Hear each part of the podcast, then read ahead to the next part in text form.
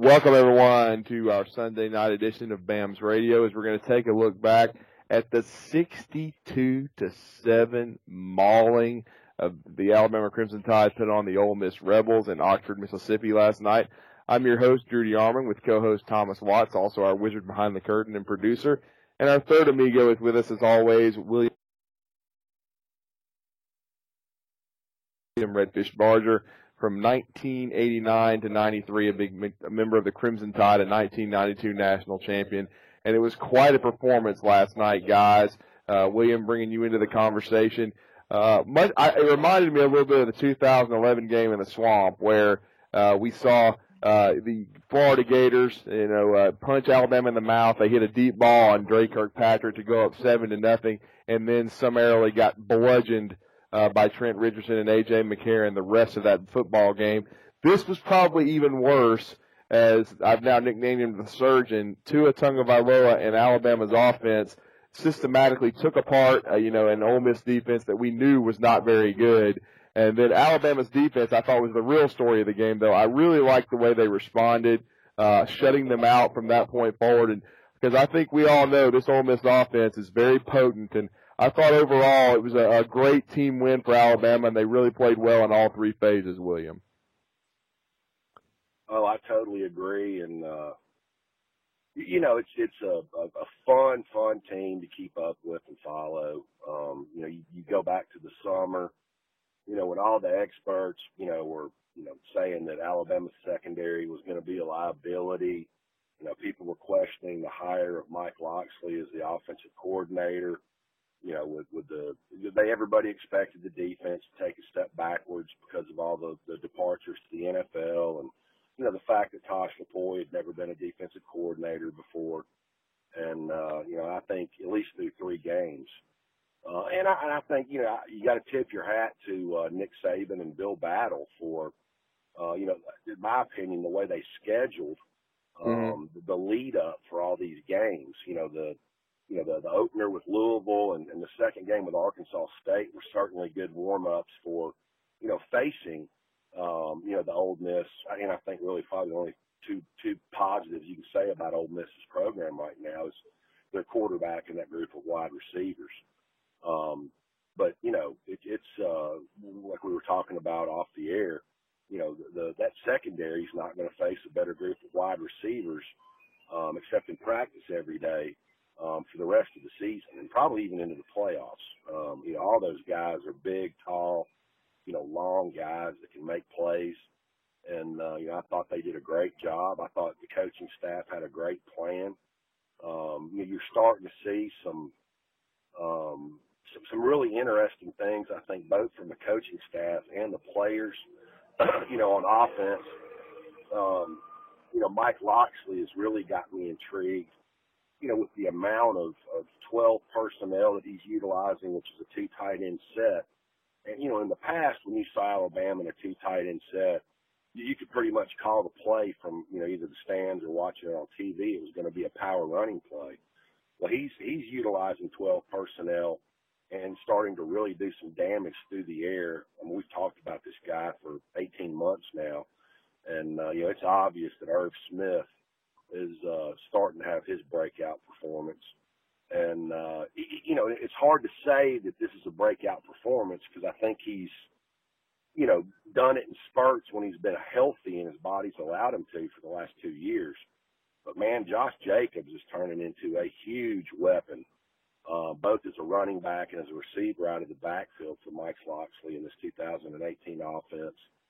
Um, you know, but I, I was just blown away by the performance last night, like you said, Drew, especially the way the defense responded after the, you know, the touchdown on the first play of the game. Um, you know, Quinnen Williams, who would have thought a month ago that he'd be the best or the most productive, I should say, um, defensive lineman so far. You know, you saw Christian Williams uh, come out of his shell last night and make an impact. Uh, so it's just there's so many superlatives. You can talk about every different position group and how they've gotten better since the Louisville game. Well, and uh, I, another thing that can't be uh, understated is Josh Jacobs with uh, nearly taking another kickoff return to the house, William. And I thought the first kickoff return of the game after Ole Miss's touchdown, he broke about five tackles to get out near the 30. He's become a, a true weapon in special teams too that people have to, you know, account for. Yeah, and I think that's probably his, his you know his best attribute. I don't know what his true you know 40 time is. I know this. I don't ever see anybody walk him down, but man, that guy is just you know he runs with power. He's got that you know kind of Mark Ingram right uh, short squatty build. You know runs with power. He runs people over all the time, especially when he gets a head of steam built up as a receiver out of the backfield.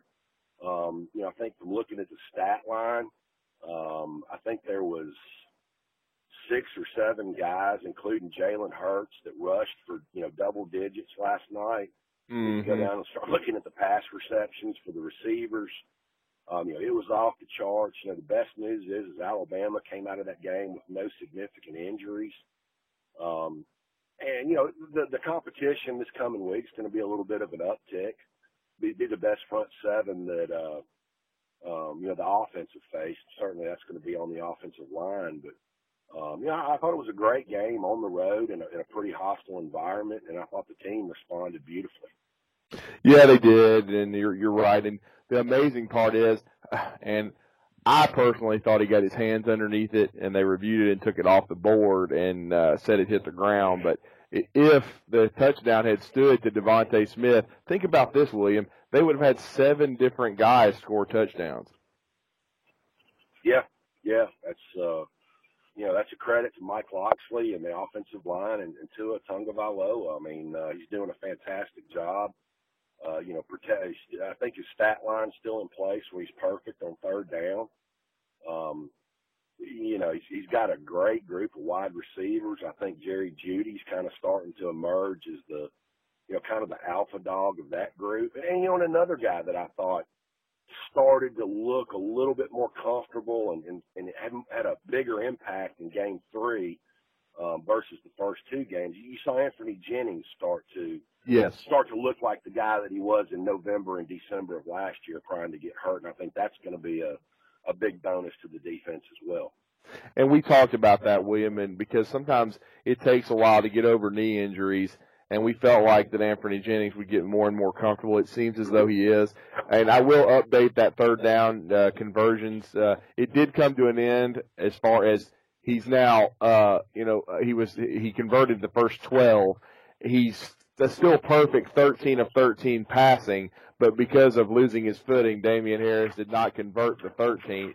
And so that streak is over, but still remarkable he does not have an incompletion on third down, and remarkable that he's thrown six touchdowns. And the throw to Jerry Jeudy last night for the 79 yard uh, score to put them up uh, in the game uh, was was just a remarkable throw. Uh, when you think about it, it was third and I think around 12, uh, and he once again down the middle of the field. Just uh, as soon as he let the ball go, I started laughing. I could just see it uh, that he had hit Jeudy stride, and so I mean, I, I'm gonna, I, I'm gonna, uh, you know, wear out uh, the Andy Griffith show uh, with the Judy, Judy, Judy because he's already got six touchdowns. That's pretty amazing start uh, for the sophomore uh, from the alma mater of one Calvin Ridley, who had his first touchdown, by the way, for the Atlanta Falcons this afternoon. Well, and I'll remind you again. I think we've said this on the show before. Um, hell, he was a junior in high school when this comment was made. But and you got to give props to him, uh, the guy that made this statement. Currently has the number four recruiting class and has the Oregon Ducks ranked number 20th in the country. But I'll never forget when Jerry Jeudy was a rising junior. Uh, Mario Cristobal, who was you know recruiting my, the Miami area at the time, made the comment to me. Um, what does Amari Cooper, Calvin Ridley and Jerry Jeudy all have in common. They all came from Miami. They all played for Alabama, and they're all going to be first round draft picks. well, he's certainly off to a great start, no doubt about that. Uh, as, uh, as Irv Smith also is, he had another touchdown catch. He's become a huge red zone factor. Uh, a perfect throw from Tua last night to convert yet another third down. Uh, as uh, he caught a, a t- the touchdown pass uh, from Tua Tagovailoa in the corner of the end zone. Jaylen Waddle uh, with a big time catch, and he nearly took a uh, punt return to the house too. William, uh, if people continue to punt to him, it's just a matter of time. But uh, he had uh, he seems to be uh, you know on the cusp of making some big plays as well.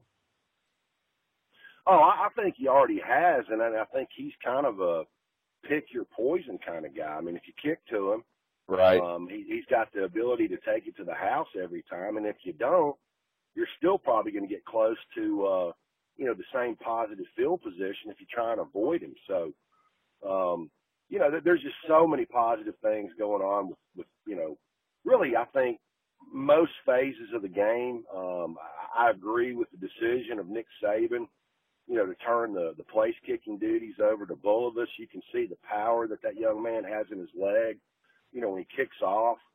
And, uh, you know, he, he did, you know, one of his field goals attempts last night looked like one of my tee shots on, in, you know, golf.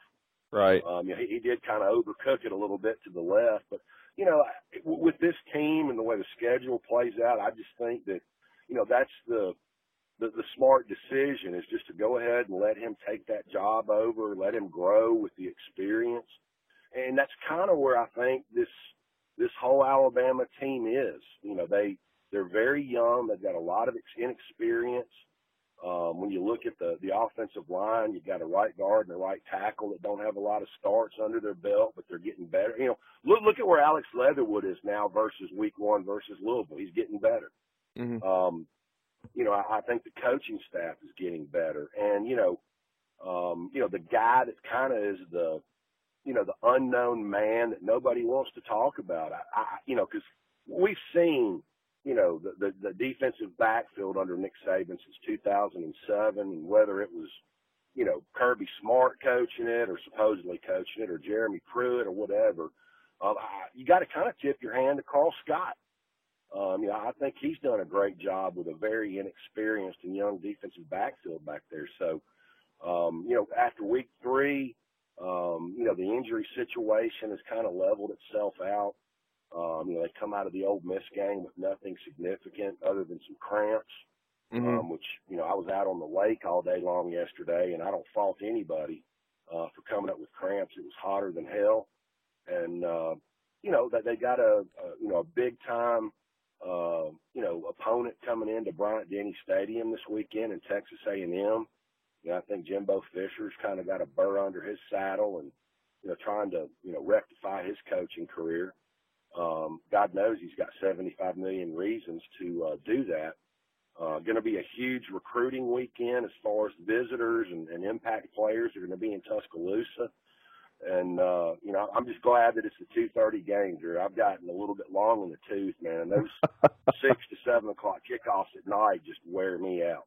Well, hell, I can tell you this beyond a shadow of a doubt. I'll let my producer go to Oxford, Mississippi, uh, because I, uh, my producer Chad, he's, uh, been with us now for, uh, uh, about a, you know, a little, a couple, a, a month, maybe nearly two now. And, uh, I let him, uh, go, uh, and take the credential because my back been bothering me all week and, uh, a late start in Oxford and at least a three hour drive home. And, uh, I just, uh, he's, he's in his twenties. So have at it, brother. And I let him smart move. You didn't, uh, you didn't get a whiskey bottle thrown at you. So that was a smart uh, move. Yeah, exactly. So, uh, Chad, I think I'm sure had a good time and I'll find out and get a report from him tomorrow, but certainly it was a complete performance by Alabama.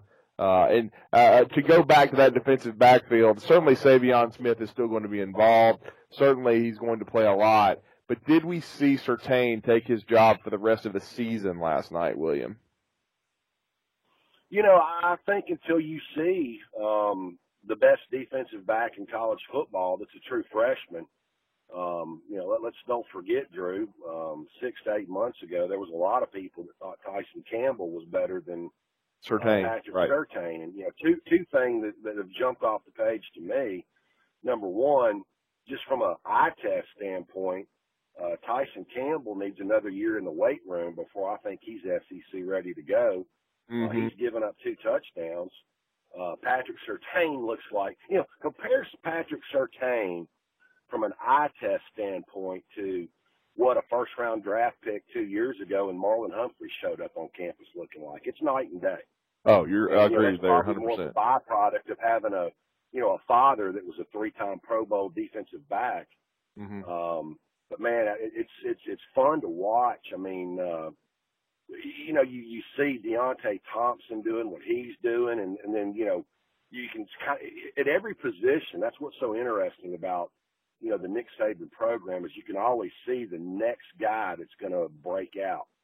Um, I think right now it's kind of safe to say that uh, you know Deionte Thompson will have some interesting NFL opportunities come uh, January. But Xavier McKinney, man, I mean, he, he's the next guy up back there at safety.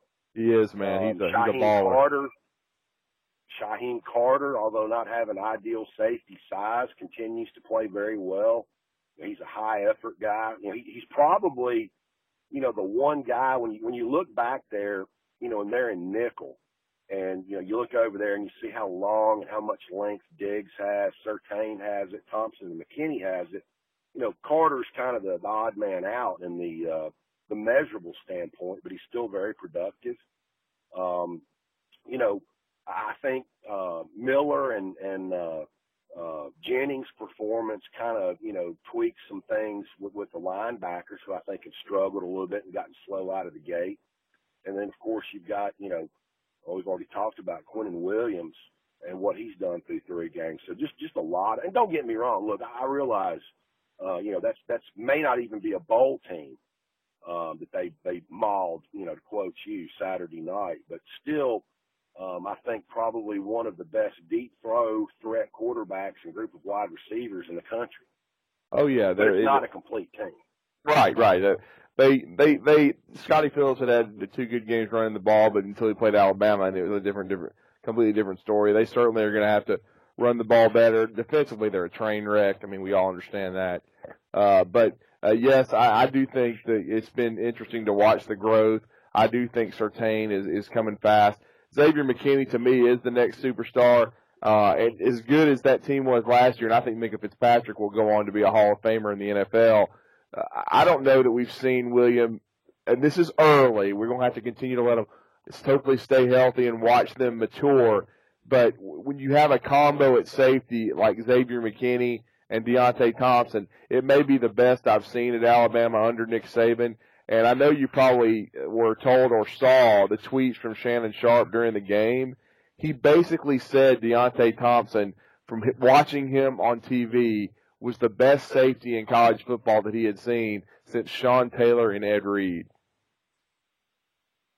You know, and of course that was supposed to be the Achilles heel of the defense. And this is why, although I enjoy keeping up with it, this is why since 2008 I really don't stress out or worry about recruiting. I've never seen a head coach in college football that's able to load up and and replenish a position group. You know, you saw him do it uh, in 17 with the offensive line group. You saw him do it last year, and, in 17 he did it with the wide receiver group as well. There was a number of positions, uh, including the quarterback position that Nick did in, in uh, the 17 class. Um, but I've never seen a head coach that can, you know, have a couple of down, low key years at a certain position group, and bam, you know, you sign you know, five guys. You know, it's obvious, you know, both Surtain and Jobe are playing early and often. Um, and all those guys in that DB class in 17, including Jalyn Armour Davis, who suffered a season ending injury. Um, that was unfortunate for him. Eddie Smith might Mhm. be the longest of them all.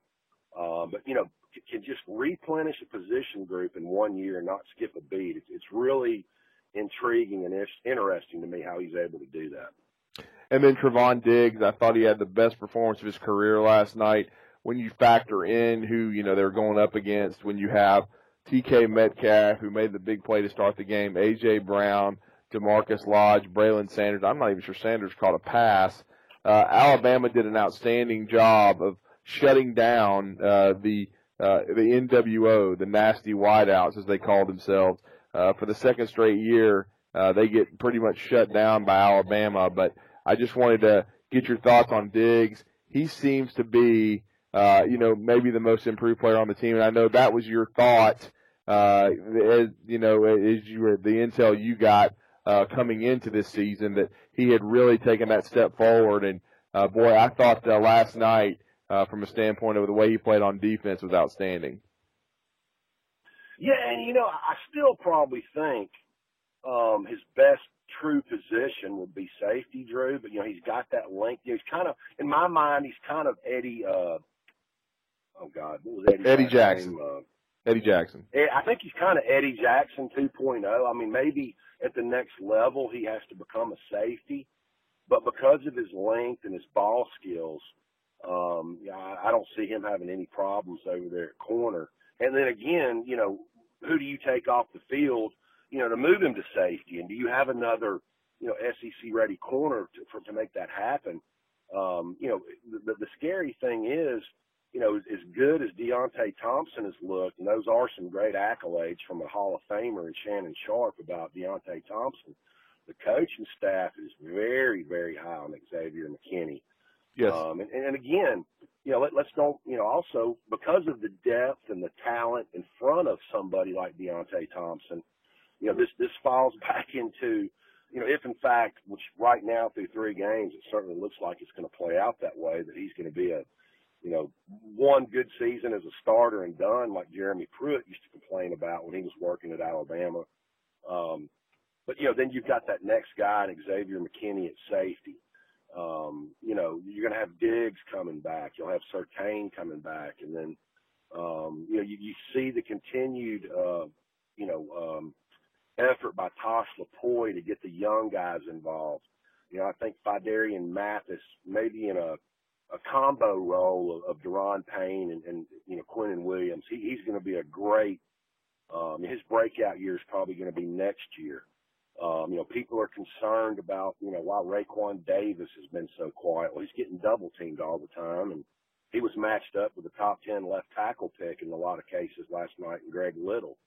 So you know, there's there's really you know, if you want to break it down and look at it, where where is the true weakness on this team outside of field goal kicking and punter. punting? And That's probably about it. Right field now, goal yeah. kicking and punter, but you know, Right. do you see anybody on the schedule that you've seen in the first three weeks outside of, you know, maybe two or three playoff teams that that you know this team is going to have to you know get down to kicking a game-winning field goal to, to survive. I, I- you know, or, or um, you know, the punter, uh, you know, being a factor. Hell, I haven't seen it. And, and you know, Right. for the people that are banging on the punter, um, he hasn't gotten a lot of opportunities in the first three games to get better. hmm That's true. And then, uh, and then uh, I wanted I wanted to get your thoughts too on the offensive line. You made reference to them. Uh, they they took some steps last night. Uh, certainly, uh, they, uh, they I thought they did a pretty good job in pass protection. Uh, and the running game was was stout. We we we kind of figured they would come out and want to really improve that running game, and it was multifaceted. They got a lot of guys touches, uh, but certainly we know Ole Miss uh, besides Benito Jones, they're they're you know they've they've got a, a few defensive guys that can play, but they're really kind of depleted on that side of the ball. But what did you think overall as a unit about the the uh, performance of the offensive line? You know, I, I think when you factor in Drew, and, and you know, this sounds like uh, you know repetitive BS, but I, I think when you factor in that there's only one guy playing the same position um, that, that that he played last year in Jonah Williams. Um, you know, you got two new starters, two very young and experienced, but you know, ultra talented guys at right guard and right tackle, and Alex Leatherwood and Jonah uh, Will. I mean, uh, uh, uh, Wills. Um, Jedrick I Wills, think yeah. they did a really good job. Jedrick Wills, I'm sorry, and Mhm. uh, you know, I think Lester Cotton's a better player than he was last year. Um, so you know, they're they're coming on and coming on at the right time. Um, you know, they're, they're going to see the best, you know, front seven personnel. You saw how they struggled last year, albeit, um, you know, there's a different defensive coordinator at Texas A&M this year than there was last year. And also the, the quarterback position, I think, is going to, uh, you know, alter that game plan a little bit. You know, you're not going to have John Chavis, uh, you know, dialing up as many, you know, run stunts and, and, and run blitzes like he did last year when Jalen Hurts was the starter when they were at College Station.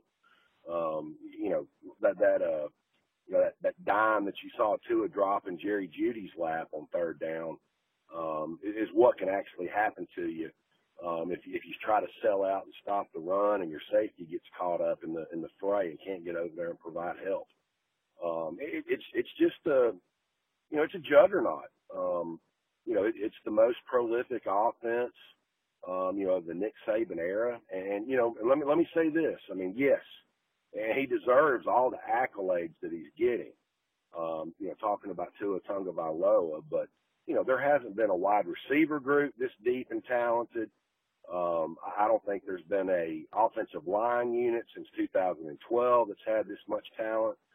Um, you know, the, the running back position, um, I think probably the top four guys could probably start anywhere in the country outside of maybe Georgia and Oklahoma.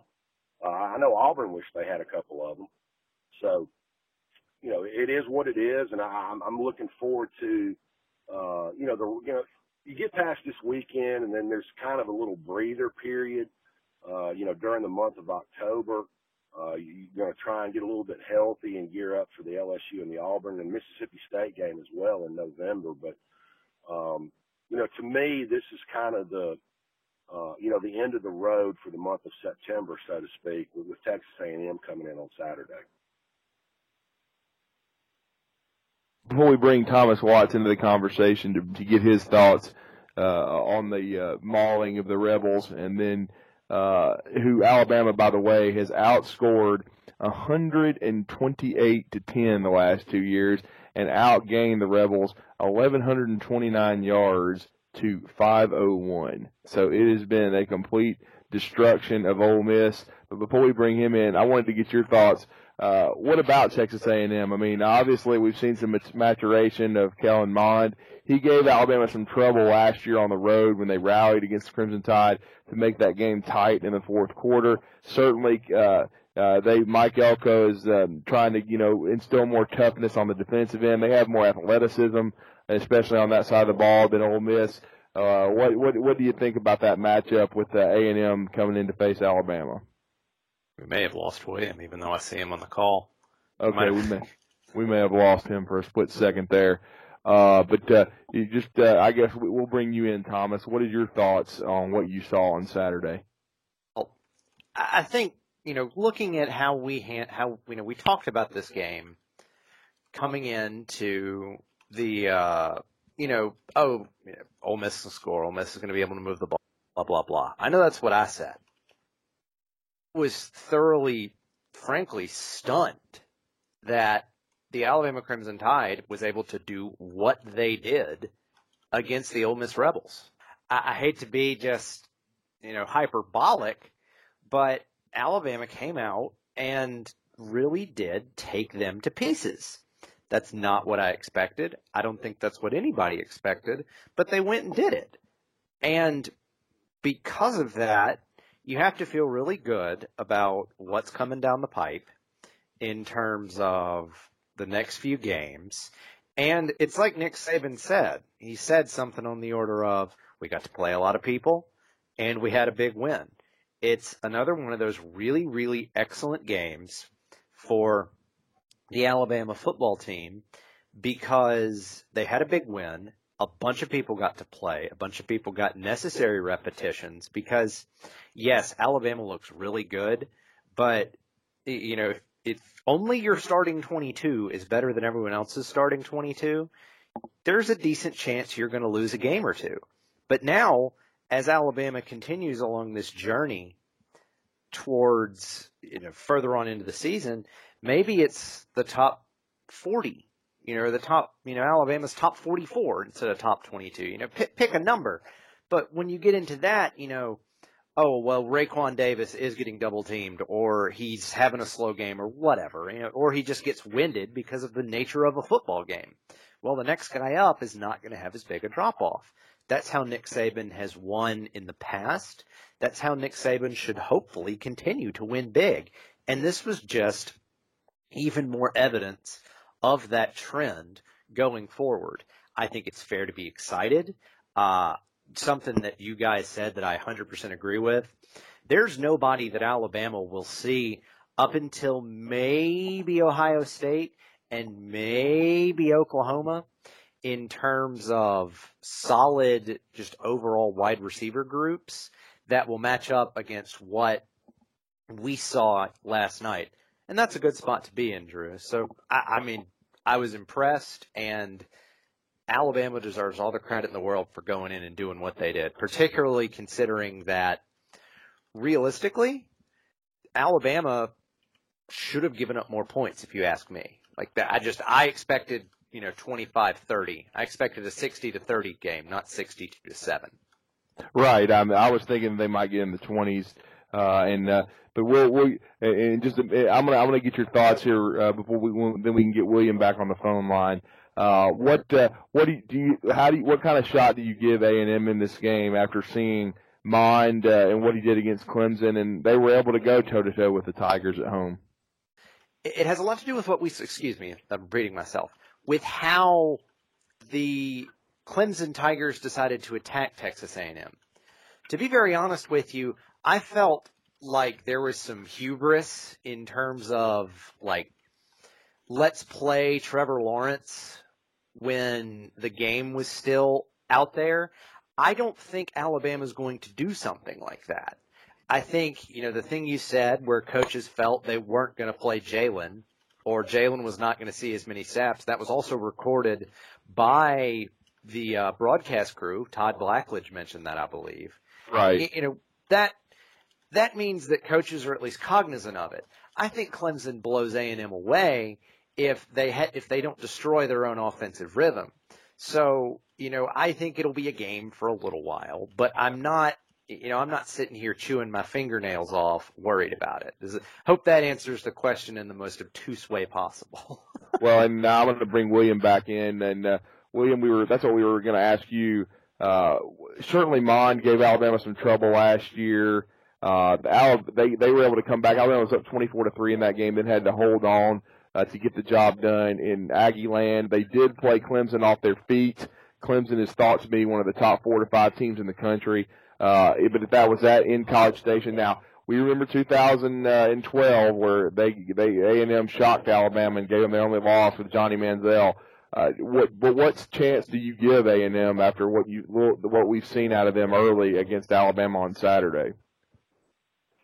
Well, I think Drew, the biggest indicator to me is you know what the line opened at today. Uh, right. That should tell you what Las Vegas thinks about their chances. Number one. Mm-hmm. That was um, 27 two, points. Yeah, it was 27 point spread. That's, that, that's right. And you know, also, um, you know, certainly, I think Jimbo Fisher's had an impact on Mond. But if you go back and you watch that that A and M Clemson game, mm-hmm. you know, there, there's a couple of things that I'll I'll piggy out, piggyback off of what Thomas said. Um, you know, I felt like for the last two years, um, despite their NFL potential and where they might go in the draft, that that Clemson defense, especially the front seven, has been overrated.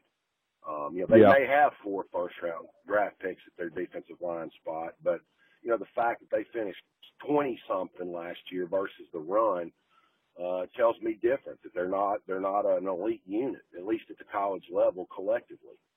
Um, they are good at rushing the passer. Now they, they, you know, kind of got a jump start on everybody last year in the sack department where I do think they were elite, but you know, hell, they got 11 sacks versus Auburn in the first game. Um, that, that Clemson secondary, it was garbage last year and I'm not so sure if it's not worse this year. That's why I was, um, you know, a little bit, you know, taken aback when, when, you know, Tua didn't get to play versus Clemson and I get it. You know, I understand the the psychology that Nick Saban approaches things with. You know, once he realized that Kelly Bryant couldn't complete a forward pass, and um, he was he was going to be able to suffocate the life out of, of Clemson's offense with his defense. Um, you know, I get why the decision was made. I, I still wish Tua could have played some. Mm-hmm. Uh, to not made it such a you know a, a shocking moment for him to come off the bench at halftime versus Georgia. But you know, some of those plays that that A and M was able to convert versus Clemson, where you know Mond would just toss the ball up for grabs over the deep center of the field versus Texas A and M. He's not going to be able to get away with that versus Alabama. Um, that they don't really have, uh, despite having a pretty good running back, um, they didn't have a lot of success last year running the ball versus Alabama. You know what what what that game what kept that game close last year was was, was John Chavis basically incorporating the Dave Aranda uh, defensive game plan of how to stop Jalen Hurts. That right. load the box, run, blitz, stunt, and uh, you know don't let him hurt you with his legs because he wasn't capable this time last year of hurting you with his arm. You know, all that stuff's out the window.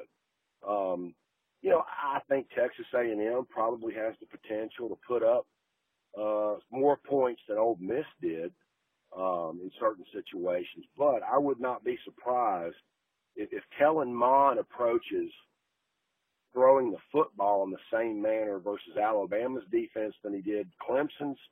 Um, he, he's going to get, you know, two or three interceptions uh, blown back in his face and maybe a couple of pick sixes.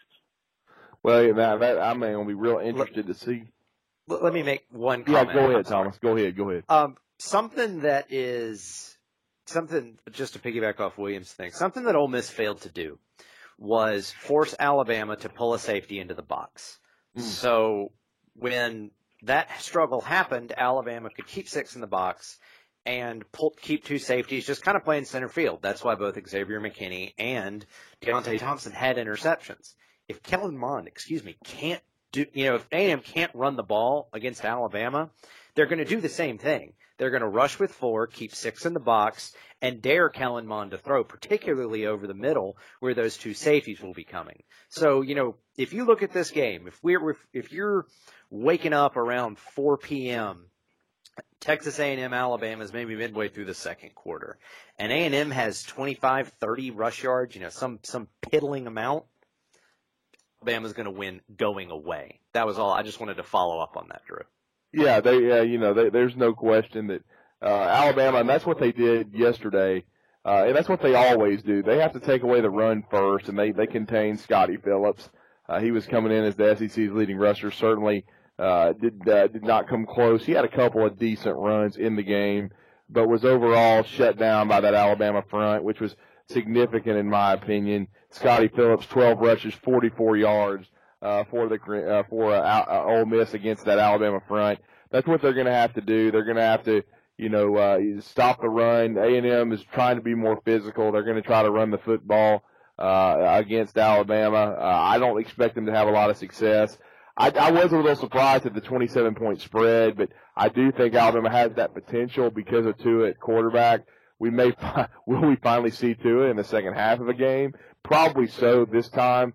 A&M certainly has some talent. Uh, I think they can. They have the ability to score. Their wide receivers will once again be a challenge for this Alabama secondary. But this Alabama secondary is gaining experience and confidence, as William has said. The safety play, when you talk about as a trio with Shyheim Carter, uh, you know Xavier McKinney uh, and Deionte Thompson, is is as good as any in the country. Uh, I'll take that. And then watching Patrick Surtain get more and more confident, Trevon Diggs. I mean we I did say, and it may be happening even sooner, that I thought by the middle of the season this secondary would be a strength, and and and they have more talent than the one a year ago, just not the experience. But I think they're improving by leaps and bounds. William made a great point about Karl Scott and uh, coming in from the University of Louisiana, and before that Texas Tech, and uh, you know really doing a good job with this secondary. So uh, I'm, I'm just uh, I want to continue to I just I love watching this team play, especially offensively. And I wanted to ask William about this because he was part. Uh, of course, it was the year he was redshirting, but he was down there with when Homer Smith put together such a special offense in 1989. When you compare and contrast it, William, now that we've seen Tua come out with this group and Alabama's leading the nation in scoring at 56 points per game, how do you what what do you how do you compare and contrast the differences between those two offenses and and what Alabama's doing schematically and then how good how would you compare one to the other? I mean, do you, do you really want me to compare Tua Tagovailoa to Gary Hollingsworth? Well, I'm not really there. I mean, I know there's a, a huge difference uh, because Gary, God, God, God love him. I mean, he didn't have mobility and he didn't have a great arm, but he was very accurate. That I guess that's where it stops. He he would be accurate, not maybe not as accurate as Tua, but his accuracy was his strength. He was SEC Player of the Year that year. But just uh, from but but overall, that was an offense that got a lot of people touches too. That's really one of the favorites of Alabama fans who uh, have watched the Tide for a long time. But I know just but uh, I guess just uh, I know there's a big difference between the talent level of Tua and Gary. But just kind of talk about the, the two offenses that you've seen though. Both of them are really fun to watch. Um, you know, it, it, it's it's just I mean, it's really not a comparison. I mean, there there weren't any five star offensive linemen on that offensive line Right. Um, you know, Gary Hollingsworth at quarterback. I mean, I love the guy to death, but you know, he was limited as a quarterback as what he could do. Um, you know, you had, you know, Siran Stacy and, and Murray Hill, and that was the end of the, the conversation at running back outside of Kevin Turner, mm-hmm. who really, if you go back and look at that season, you know, the fullback Kevin Turner and Lamonde Russell were probably the, the leading receivers. I mean, it was a interesting, yeah, know, that's right. West Coast, West Coast offense, and you know, you had an offensive coordinator that that was brilliant, that was able to make, um, you know, kind of chicken salad out of chicken poop as far as the talent level is concerned. You know, you, you look at it versus what Mike Locksley has to work with right now. I mean, um, you know, you you've got possibly two guys uh, on the offensive line that could be in the Outland or the Lombardi conversation at the end of the year. Um, you've got maybe one running back and a quarterback that could be in the Heisman conversation, and you know, five wide receivers um, that, that could start for anybody in the country. I mean, it's just a it's, it's a totally different dynamic. Um, you know, you know, Mike Locksley's got the best job in college football right now. You know, Homer Smith had to work every mm-hmm. week diligently um, to to get out of that team what he got, um, especially to overcome the uh, the deficiencies on the defensive coaching staff that was led by Don Lindsey, that was the defensive coordinator in 1989. But um, you know, because basically every team, when I say every team, you know, the the big three um, LSU, Tennessee, and Auburn were all more talented uh, than, than that 1989 Alabama team was, and it's not the same case now.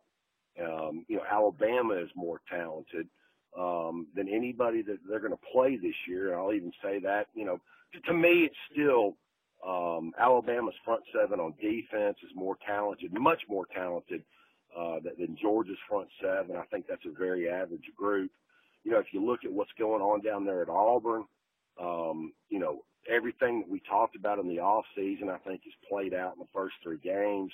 The offensive line has taken a step backwards. They still have a very good and very talented front seven, uh, but the back end of their defense is a liability. And, you know, I think something that, you know, really played itself out last year in, in a couple of different games, uh, showed up Saturday versus LSU uh, Jarrett Stidham does not like when people put pressure on him, mm-hmm. and he also does not like to get hit. So um, you got, you kind of got to tip your hat to Coach O um, with, with what he's been able to do down there. I, I think he's.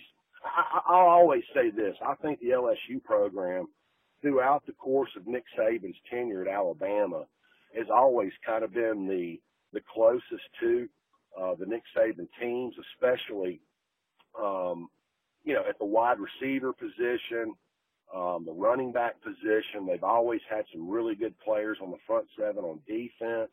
You know, where they've been, you know, kind of hamstrung um, the last I'm going all the way back to the national championship game with Jordan Jefferson is they, they had a, you know, basically a deadbeat playing quarterback for them. Um, now the Burrows guy, he is a step above what they had in Danny Etling, mm-hmm. uh, but he's still not a game changer. Um, he's not a game changing quarterback. And, uh, you know, I, I just see it as the rest of the season plays out. Um, you know, especially if Alabama gets past Texas A&M, which I think we all feel like they did, they will do. Um, they get a little bit of, of a breather during the month of uh, October. Um, you know, can kind of reset and reevaluate, and you know, get ready for that run that they got to face in uh, October of LSU, Mississippi State, and Auburn. Um, I still think there's a talent discrepancy with all three of those teams. Um, you know, there's Georgia fans out there that are licking their chops, thinking that, uh, you know, the outcome if they face Alabama in the SEC championship game is going to be different than what it was in the national championship game. And I'll go to my grave saying, had Nick Saban started, you know, Tua Tagovailoa versus Georgia, that would have been a 40 to, at best case scenario, 13 game. And then I, I'm, I'm anxious to see uh, how Alabama does against Texas A&M. I, I, for the first time, I guess I'm going to say that the streak will come to an end. They set a record in the SEC for hanging half a hundred on three straight opponents.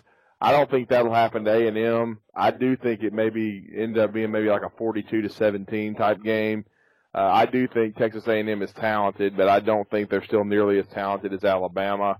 Uh, certainly they have weapons, uh, you know, uh, at, uh, at the running back position, uh, you know, and and they have uh, and they have you know uh, uh, some wide some wide receivers that have made plays uh, in games against uh, uh, certainly what we saw against uh, Clemson.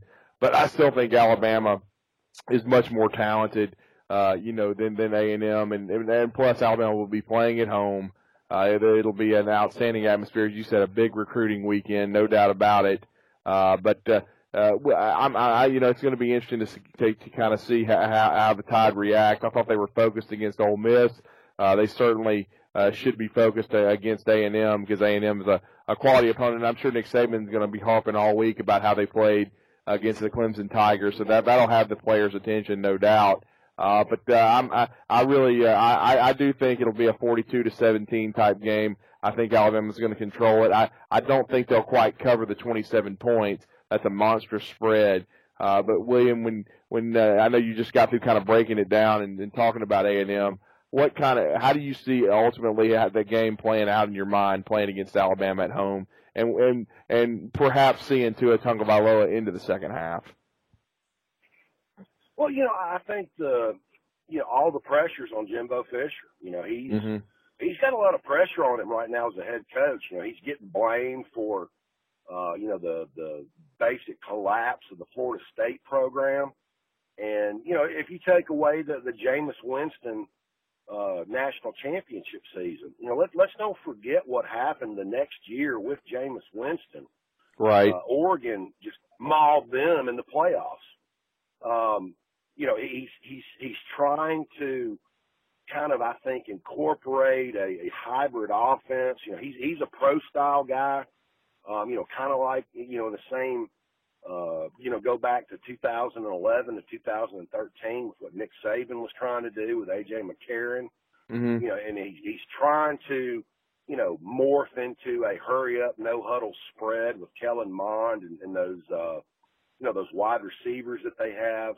You know, I think they've got a serviceable offensive line, but you know, I'm just not worried about this game this weekend. I think Alabama's clicking on all cylinders. Um, you know, I, I think more than anything, the, the big test this weekend to me, where we're going to find out what the what the true litmus test is for this offensive line, is you know if uh, you know the the Notre Dame defensive coordinator and his name escapes me, I think it's is it Mike Elko. Yeah, Mike Elko is yeah he came over from Notre Dame to, to A&M. Yeah, that's right. Yeah, I mean you know I, think all the pressure's on him. You know how is he going to slow down Alabama?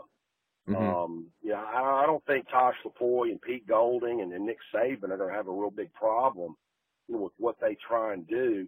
You know their offense is predicated like you know Hugh Freeze's was um, you know, in 14, 15, and 16, they do back shoulder throws.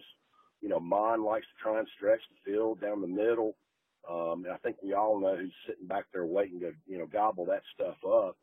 Um, you know, you know, if somebody stuck a gun to my head and said, you know, where would you lay the money? Um, I would lay it on Alabama covering the spread, especially like you just touched on.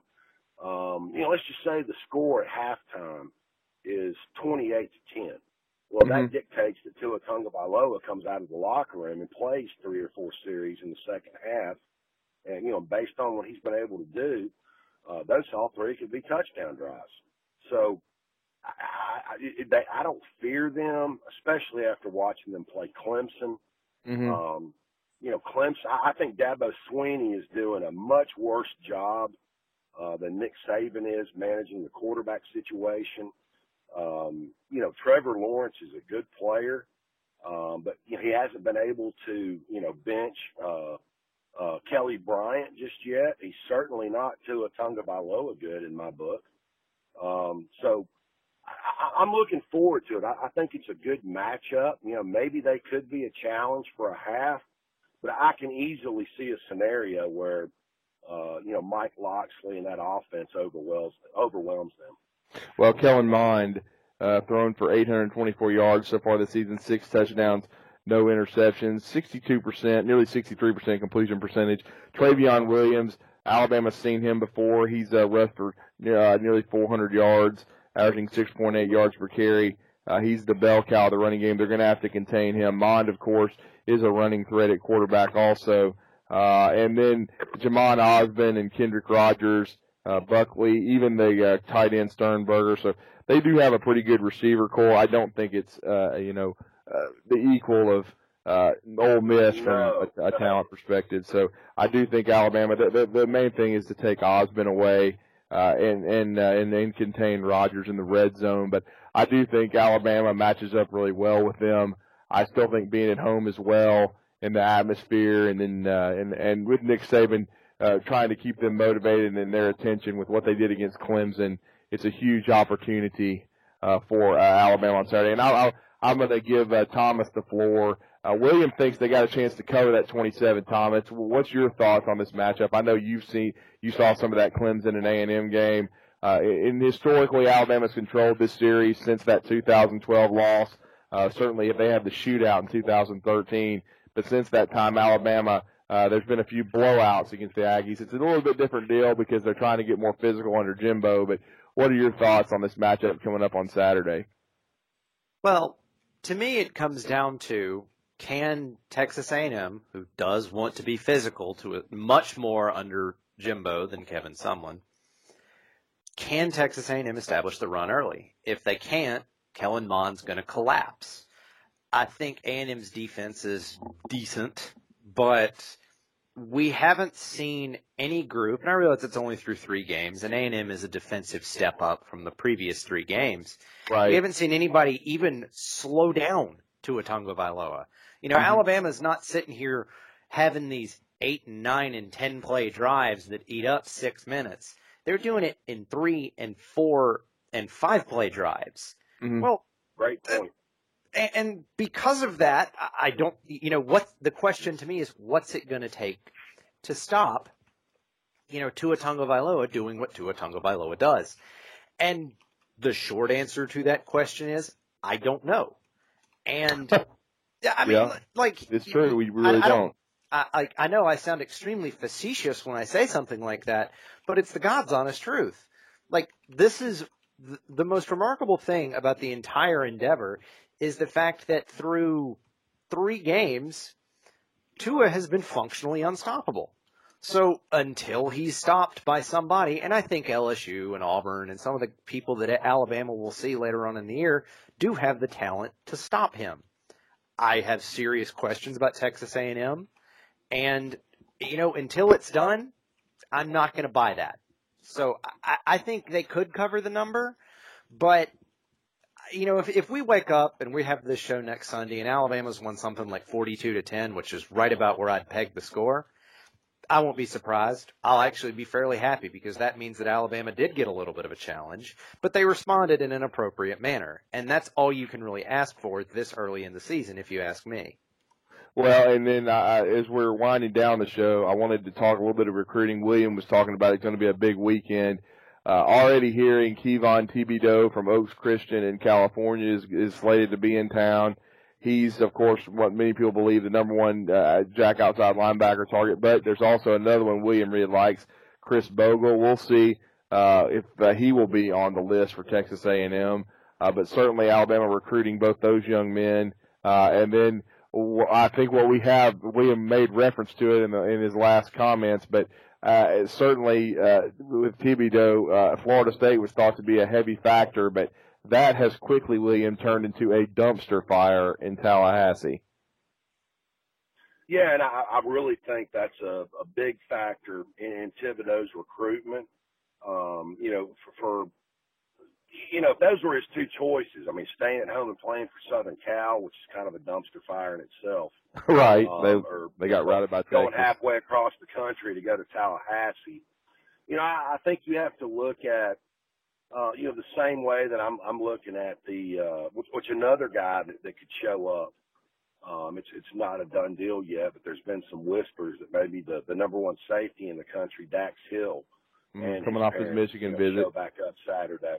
Right. Um, you know, you have to look at you know, from a business decision standpoint of, you know, um, you know, if you're comparing, you know, Thibodeaux's recruitment between FSU and Alabama, you know, there, there's no question about, you know, who's put the number of, of, you know, weak side defensive ends, jack linebackers, whatever you want to call them into the NFL. That's a no brainer. Um, and I, I feel the same way about, uh, you know, you know, if Dax Hill is really serious about a football future, um, you know, I, I think Harbaugh's put two safeties in the NFL. One of them was Jabril Peppers, uh, you know, versus the track record of Nick Saban going all the way back to a walk-on named Rashad Johnson. Oh yeah. Uh, I think he's produced, you know, seven or eight of them um, that have gotten drafted, and quite a few in the first round. Uh, but it, you know, I think this is what makes, you know, the Nick Saban recruiting machine, um, you know, so electric. Is he gets these kids on campus for key games, especially when he's head to head with somebody. And uh, you know, the, the the Florida State program is going south in a hurry and, you know, people are trying to say that, you know, Taggart's not the guy. Um, some of them are blaming Jimbo, which I think that's where the, uh, uh, the blame should be laid between Jimbo Fisher and, and, uh, uh, Rick Trickett with that god awful offensive line recruiting. And, and let's not forget, um, you know, that's where a lot of Alabama has had success is, you know, getting a guy like Alex Leatherwood out of the state of Florida. Um, you know, getting, you know, jack linebackers to buy in, you know, going down to South Florida last year, uh, you know, why couldn't Florida State attract a guy like Patrick Surtain, mm-hmm. um, that was, you know, right down the road for them. So, uh, I think this game against Texas A&M is, is kind of a twofold, um, you know, big deal for Alabama. A, they need to dispatch the football team, number one, and number two, um, it, it's going to, you know, kick that recruiting momentum back up where it needs to be. Um, you know, you know, I've seen so many comments on, uh, you know, the Texas A&M board where, you know, they think that, oh, well, we got the better end of the deal. We got Bobby Brown and Alabama got Jaylen Waddle. Uh, no, I can tell you right out of the gate, y'all didn't get the better end of that deal.